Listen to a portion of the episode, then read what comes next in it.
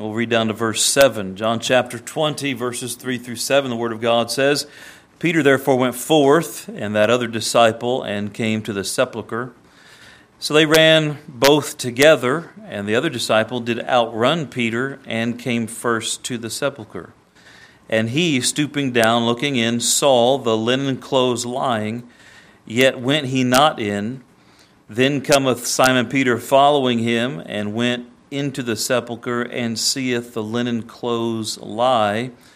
Verse 7 And the napkin that was about his head, not lying with the linen clothes, but wrapped together in a place by itself. Let's pray. Lord, thank you for the truth of this, and thank you for the perfect details in the Word of God. You gave us every detail that we need, every jot and every tittle's in the right place. I pray tonight you'd help us to learn this important truth and then strive through thy power to implement it into our character so we can form the character of Christ. Give me the words to say and give us a heart to want to leave this place and be like thee. In Christ's name, amen. You may be seated. Our text gives us a peek into the empty tomb on resurrection morning. It was a practice of the Jews once a loved one died, they would anoint the body with spices, they would wrap it with linen, and then they would place a napkin over the face. If you would hold your place here and just turn back a chapter, uh, John chapter 19 and verse 38. You see, when Joseph of Arimathea came and he begged the body of Jesus after Jesus had passed, let's read verse 38. And after this, Joseph of Arimathea, being a disciple of Jesus, but secretly for fear of the Jews, besought Pilate that he might take away the body of Jesus. And Pilate gave him leave. He came therefore and took the body of Jesus.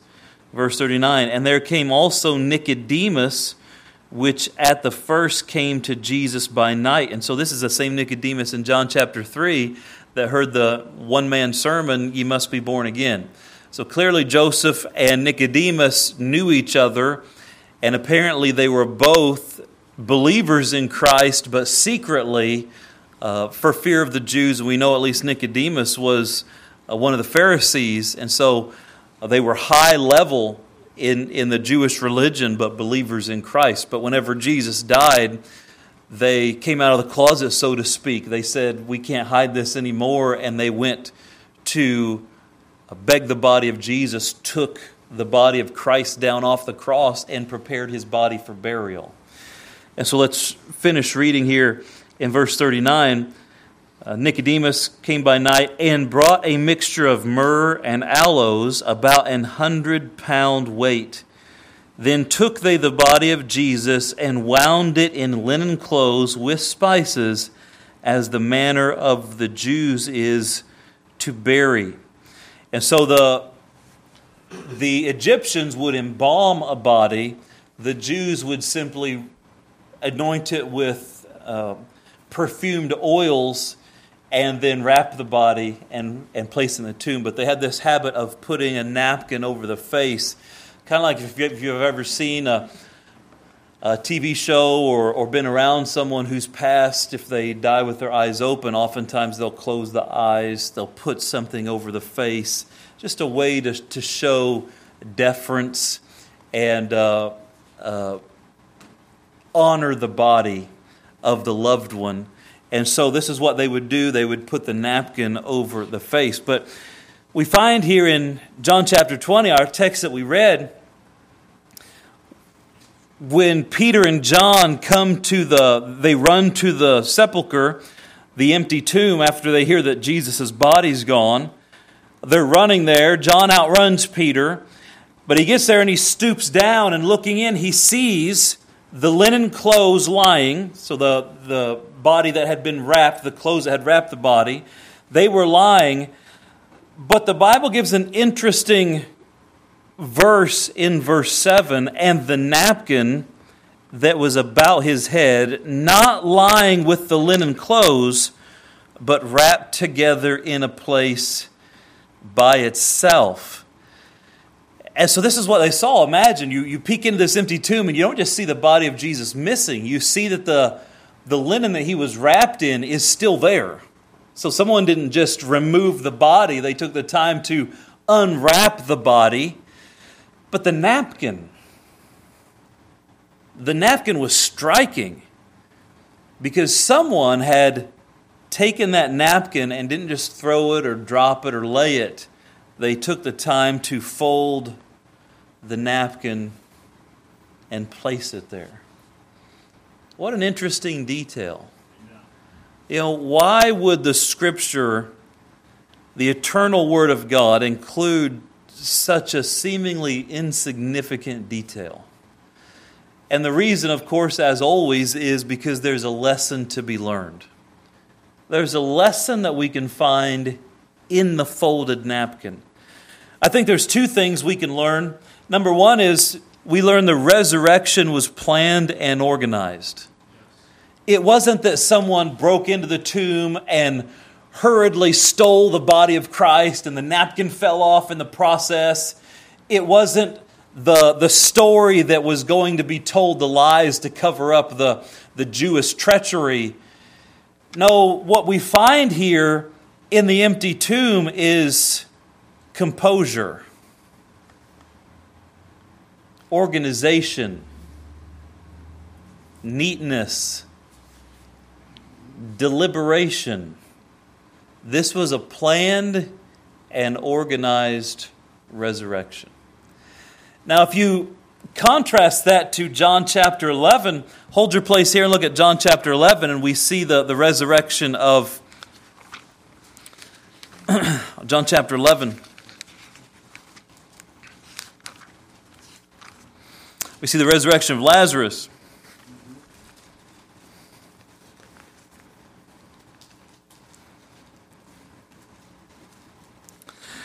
So, John chapter 11, look at verse 43. And when he thus had spoken, he, Jesus, cried with a loud voice, Lazarus, come forth.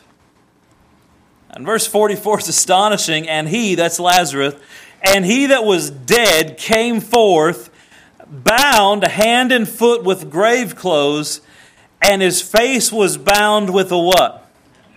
Napkin.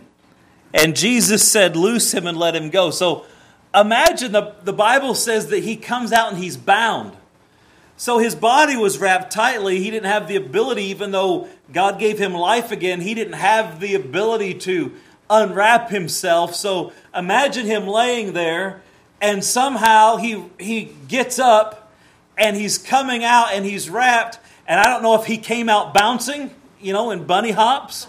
Or I don't know, in my mind, they, they probably didn't wrap his feet all the way. In my mind, he's coming out like this you know, he, he can't move. His face is covered, and he's coming out, and Jesus said, Go, go loose him and let him go. What a tremendous miracle. But you see, Lazarus, this, on Lazarus' part, this was not a planned and organized event. This was probably as, what is happening to me? right? He gets resurrected and he's immediately trapped. And I, imagine if Lazarus was like you and me, there was probably some desperation to try to get out from those tight grave clothes. But that's not what you see in the tomb of Christ. You know why? Because he's the Son of God. He said, I'm going to lay down my life and I'm going to take it up again. And so, unlike Lazarus, who was given his life back, Jesus took his life back. The same one who chose to give up the ghost. Jesus is the only person who's ever chosen to die and dismissed his spirit from his body. Think about that. But he's also the only person who ever took back control of his body in the resurrection. And when he did that, I can see Jesus in the tomb. There was no desperation, there was no confusion. Can see the grave clothes coming off. I see our Lord taking that napkin that had covered his dead face. And he took, think about this, he took the time to fold the napkin and lay it nicely. I think there's a second lesson for us to learn. And the lesson here is that Christ left the tomb better than he found it.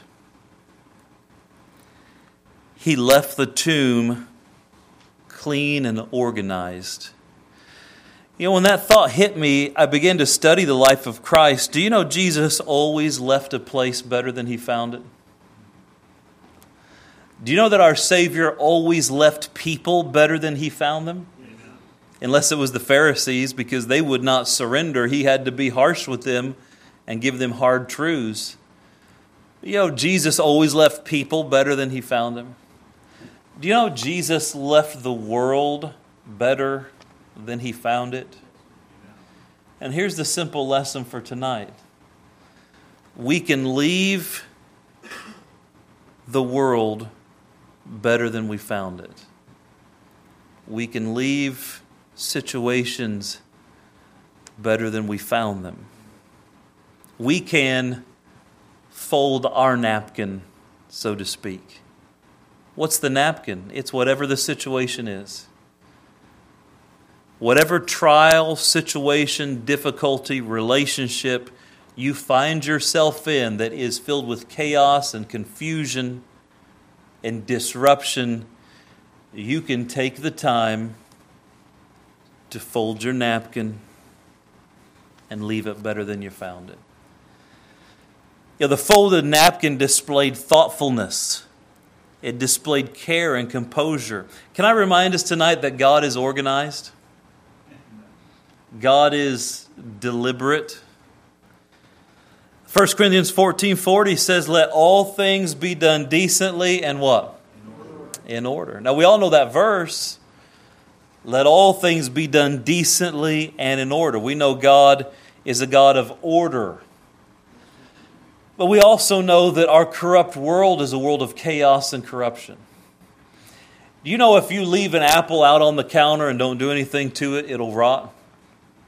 If you leave your vehicle out in the weather for too many years, it'll rust. Even this old body, as we go along life, corruption moves in and the hair turns gray or turns loose and we get older. I'm always telling my kids I'm getting old and decrepit. You know, that's what my grandma used to say. I'm getting old and decrepit. And uh, that's, what, that's just what happens.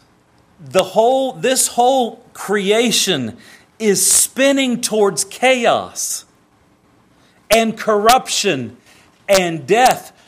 Have you noticed that the world's not getting better? It's getting worse. Why is that? Because everything is spinning towards destruction. As soon as the venom of sin infected this creation, the process of death began. And it's going to go all the way until God blows it all up and burns it away with fire.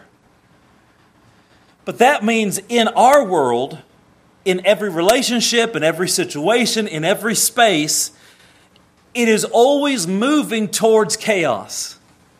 It's always moving towards corruption. The rot will set in. And so I believe God intends for us to be a positive agent for good. Can I ask you a question? Are you a positive agent for good? Do you deliberately and by choice bring order and good to your world?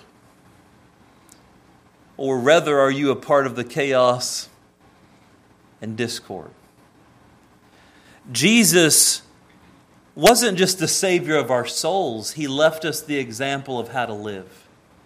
And in every situation, you find Jesus stepping into a situation, making it better, bringing order, bringing life, healing. And that's what we should do. We must be a positive agent for good by choosing to bring order and good into the world through our words and our deeds. See, the only way we can affect change is through our words what you say, and through our deeds. I wonder if we had a transcript of everything that came out of your mouth and my mouth over the last week. And I wonder if we sit down and went over that transcript, I wonder how many times we would see that you and I actually contribute to the chaos. We cause disruption. But I also wonder how many times you would see, and I would see, our words bringing life and hope and peace and joy. Our words matter, don't they? And then the only other way you can make a positive impact is through your actions, what we choose to do. There are two, there are two main philosophies that reign today. Some people have the motto, it's not my problem. Do you know people like that? Doesn't matter what it is, it's just not their problem. They may have even caused the problem, but it's not their problem. They take no ownership.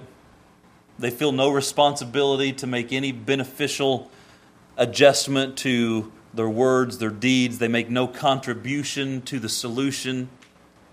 These are the not my problem people. And we all know them. And can I be honest? They're really not very helpful. And then on the other side, you have the I'm the solution people. I didn't cause the problem. It may not be my problem, but if I can help, I will. They take ownership, they take responsibility in situations that God allows them to bring order. Here's a, an important truth that I think spans a lot of different areas of life. If God allowed you to notice a need, He probably wants you to fill it. Think about that. If God allowed you to notice a need, He probably wants you to fill it. Now, what we do is notice the need and complain that nobody's filling it. right? Why is it somebody doing something? Well, probably because you're supposed to be doing something. I'm supposed to be doing something. But if we're not careful, we get the not my problem attitude. That's not my problem. No, we should have the I'll see if I can be part of the solution attitude.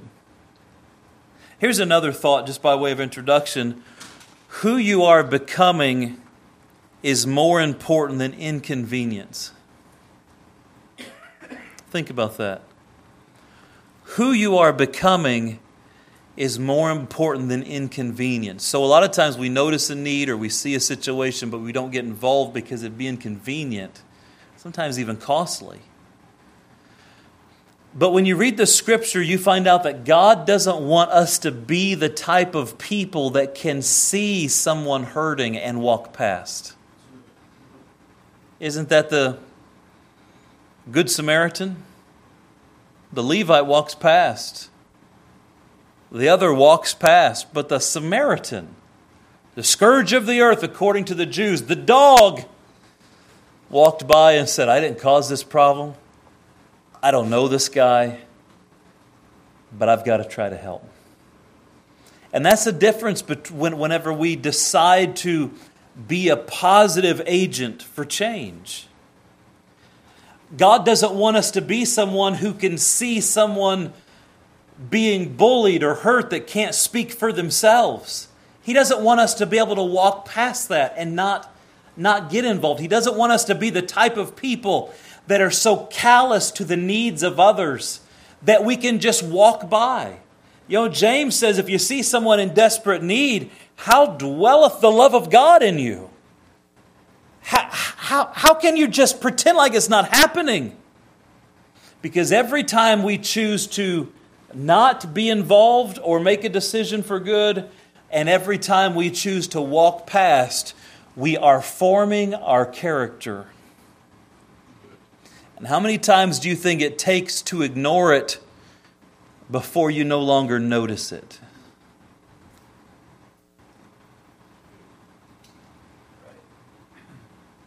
Proverbs says if you see someone that's getting bullied in today's vernacular, step in and help them. It really bothers me when you see these videos now, they'll pop up on the news and somebody's getting beat up, and they'll have like 14 people standing back with cameras watching.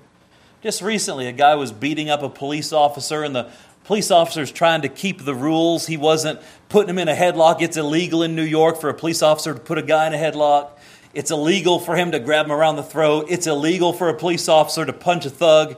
And so he's trying to grab this, this thug, who, by the way, we found out had already just been arrested for something else and let go.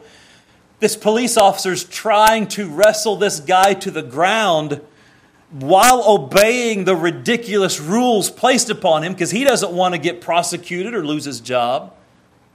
And over and over, this guy starts to get away and punches a police officer and punches a police officer. There's just people standing around watching.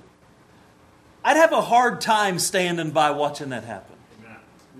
And I want to be the kind of guy that would have a hard time. Years ago, someone sent me a, a video, and it, it's this it was like five minutes long. I couldn't even watch it of these three girls beating up another girl in a McDonald's. And they went and got the, mess, the, the, manager, and he comes out, and they wouldn't stop, so he leaves. And the whole time, for like, for like all this five minutes, there's people all around videoing it. And then they call the police, and they're waiting on the police to come. And meanwhile, they're punching this girl and kicking this girl. Literally on the video, you could see handfuls of hair being ripped out of her head. And people are standing by watching. I don't want to be the kind of person that can stand by and watch that happen. But neither do I want to be the kind of person that can walk by a piece of paper on the floor, piece of trash on the floor, and say, Not my problem. I don't want to be the kind of person that can walk by a mess that would take a second to clean up and be like, Not my problem. You see what I'm saying? Every, t- every day we make decisions that are not just decisions of convenience or inconvenience, they are forming who we are. They're becoming a part of our nature. And if we're going to be like Christ, a, a deliberate good in this world, then we must realize that who we're becoming is more important than inconvenience. Every time we do the right thing, we become more like Jesus. We talk a lot about being like Jesus. Oh, I want to be like Jesus, more like the Savior. And then we don't do what Jesus would do. Do you know how you be like Jesus? You be like Jesus. you do what Jesus would do. So every time that we choose to do the good, we're becoming more like Jesus. And you know, if you do that for a week, you may not see that much of a difference. But do it for six months, do it for a year, do it for a lifetime. And you'll be unrecognizable to the person you used to be. It's not the great decisions in short periods of time that make people great. It's the small decisions over long periods of time that make people great. And we can all make the good decision, the small decisions. And every time we do. Acts 10:38 says that Jesus went about doing good. You know, you and I could go about doing good. You know, Ephesians chapter 6, verses 6 through 8 talk about that if we will whether it's working or doing right with good will service as to the Lord, not unto men, the same shall receive of the Lord. Do you know God keeps track? And even if nobody else sees the good you're doing, if nobody else notices the inconvenience or what it costs you or the, the little things you do every day to try to be like Jesus and, and affect positive change, God sees it and He will reward you. That's a pretty good deal, isn't it? Let me give you a, few quick thoughts and we'll be done. Number one, you can write these down. We're talking about fold your napkin. Number one, leave a place cleaner than you found it. It's so simple, isn't it? Leave a place cleaner than you found it. Jesus in the tomb. He's resurrected. He's in the tomb. He takes time to fold his napkin. Did you know there's some people that just throw trash on the ground? I don't want to be the kind of person that can just throw trash on the ground. That's not who I want to be. I don't want to be the kind of person that can throw trash out the window driving down the road. That's not who I want to be.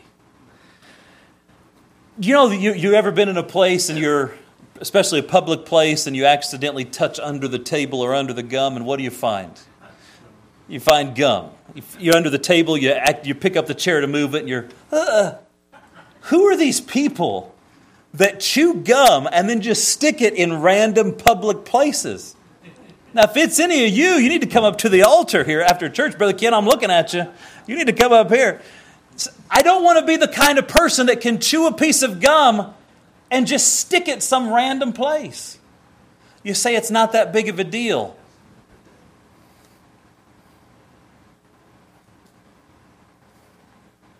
But you do it once, you do it twice. The piece of gum turns into a wrapper. You get a mint from the office and you put it in your mouth and throw the wrapper on the floor. Next thing you know, you've built that character. You don't want to be that person.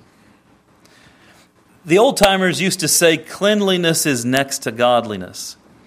Now, they didn't say that because it's in the Bible, but it is a biblical principle.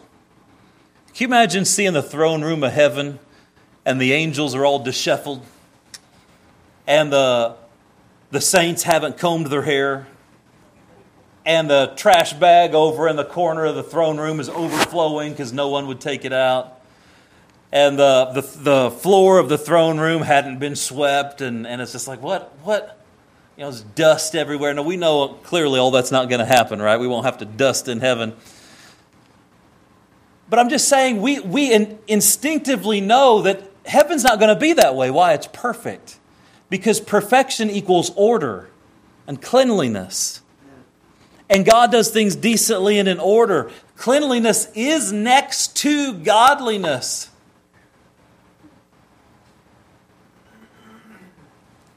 And so we should strive to leave a place cleaner than we found it. No one should have to command you or beg you to be clean and neat.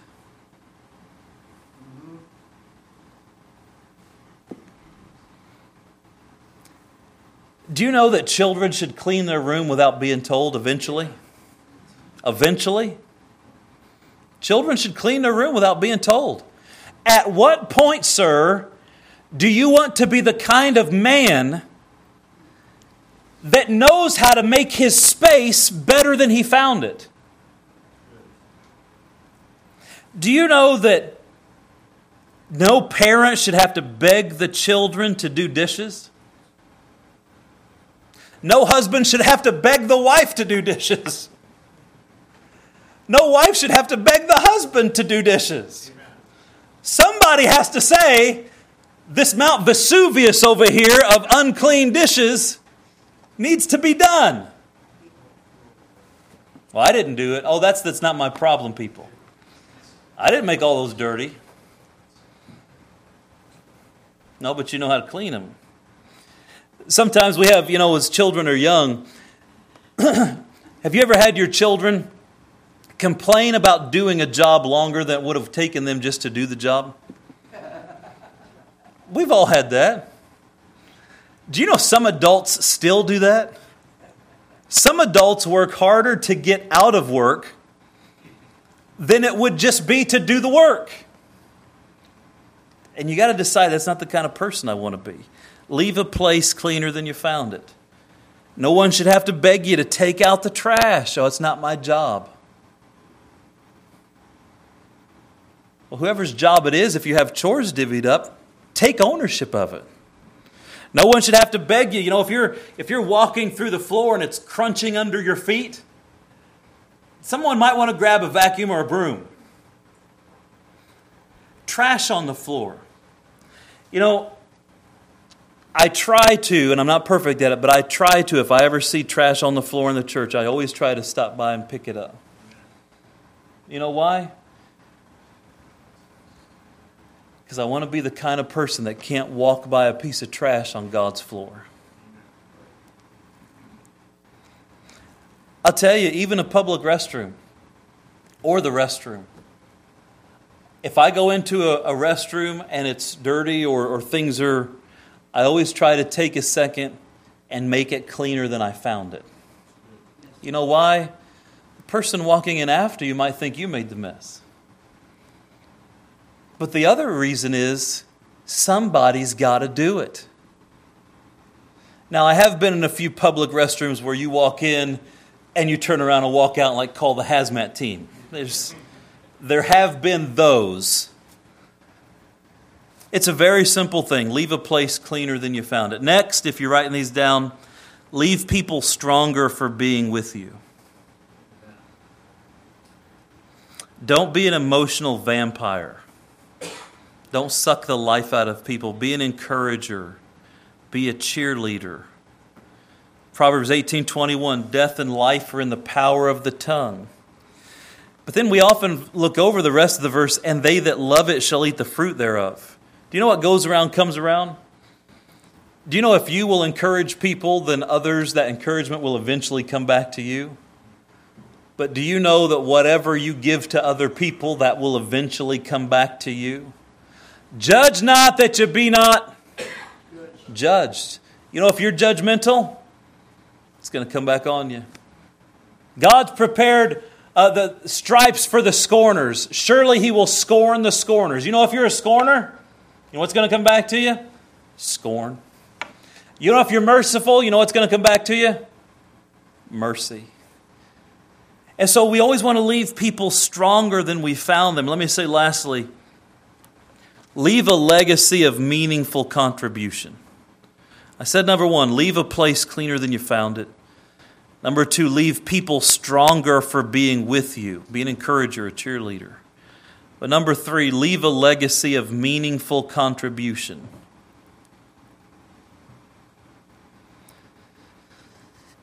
And you understand the scriptures that all of us should be hard workers, and I'm, I, I'm not dismissing work at all. But do you know no one on their deathbed is thinking about their secular job? No one on their deathbed is thinking, I wish I would have worked more overtime. I wish I would have risen higher up in the company.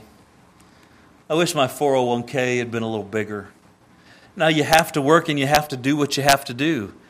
But oftentimes we get so involved in the work that we forget to do the meaningful things. How about building a loving marriage that lasts a lifetime? Mom and dad married 52 years. What a blessing. And some of you have been married that long, and others of you are on your way. But do you know it matters? When your loved one one day will be in a casket, it will matter that you stayed together. The, the, the little fights, the, the disagreements, the things that came up, all the reasons it seemed so big years ago, whenever you're standing by that casket, it will matter that I kept my vows, I stayed together. That's something we're striving for, isn't it? How about raising godly and competent children? That, that matters. Don't just feed them and clothe them, make them into to competent human beings. Try to teach them the best you can to love Jesus. What about winning souls? Teach a Sunday school class, get involved in church ministry, mentor a young person. How about building something that matters? Build a bus route. I mean, whatever happened to just taking a piece of ground or claiming a geography for Christ and saying, by the grace of God, I'm going to be faithful and I'm going to build a bus route in this area. I wouldn't be standing here if Bo Eichelman, who worked at Otis Elevator, he was a machinist who got a burden for God and he said, I want, I, I said, I believe God wants me to run a bus route. I'm going to go out and reach children for Jesus. He wasn't a preacher. He wasn't ordained. He never went to Bible college. He was just like you. But he said, I want to do something that matters. How about building a Sunday school class? Don't just teach it, build it take ownership and say, I'm going to go find kids, I'm going to go find adults, I'm going to, I'm going to build something that matters. How about helping grow a church? Don't just attend a church. Folks, you got to understand, in these last days, it is life and death, and churches are dying. It is no longer enough to put on your church clothes and go sit in a pew one, two, three times a week. Everybody needs to be involved. What can I do that matters? How can I get there? Dad used to get to church so early just in case the preacher needed anything. Well, it brought tears to my eyes. And, and that we have a few people that do that. But so many Christians come at the last minute. They leave right away. They're not involved. It's no longer enough to attend church. We need to be a vital part of it. How about building a business? You know, it's a godly thing if you can build a business for the glory of God and use that extra money to finance the things of God. Jesus folded the napkin. It takes time, commitment, but it's worth it. We can start in just these three simple areas leave a place cleaner than you found it, leave people stronger for being with you and leave a legacy of meaningful contribution. There has never been a life so meaningful as that is Jesus Christ.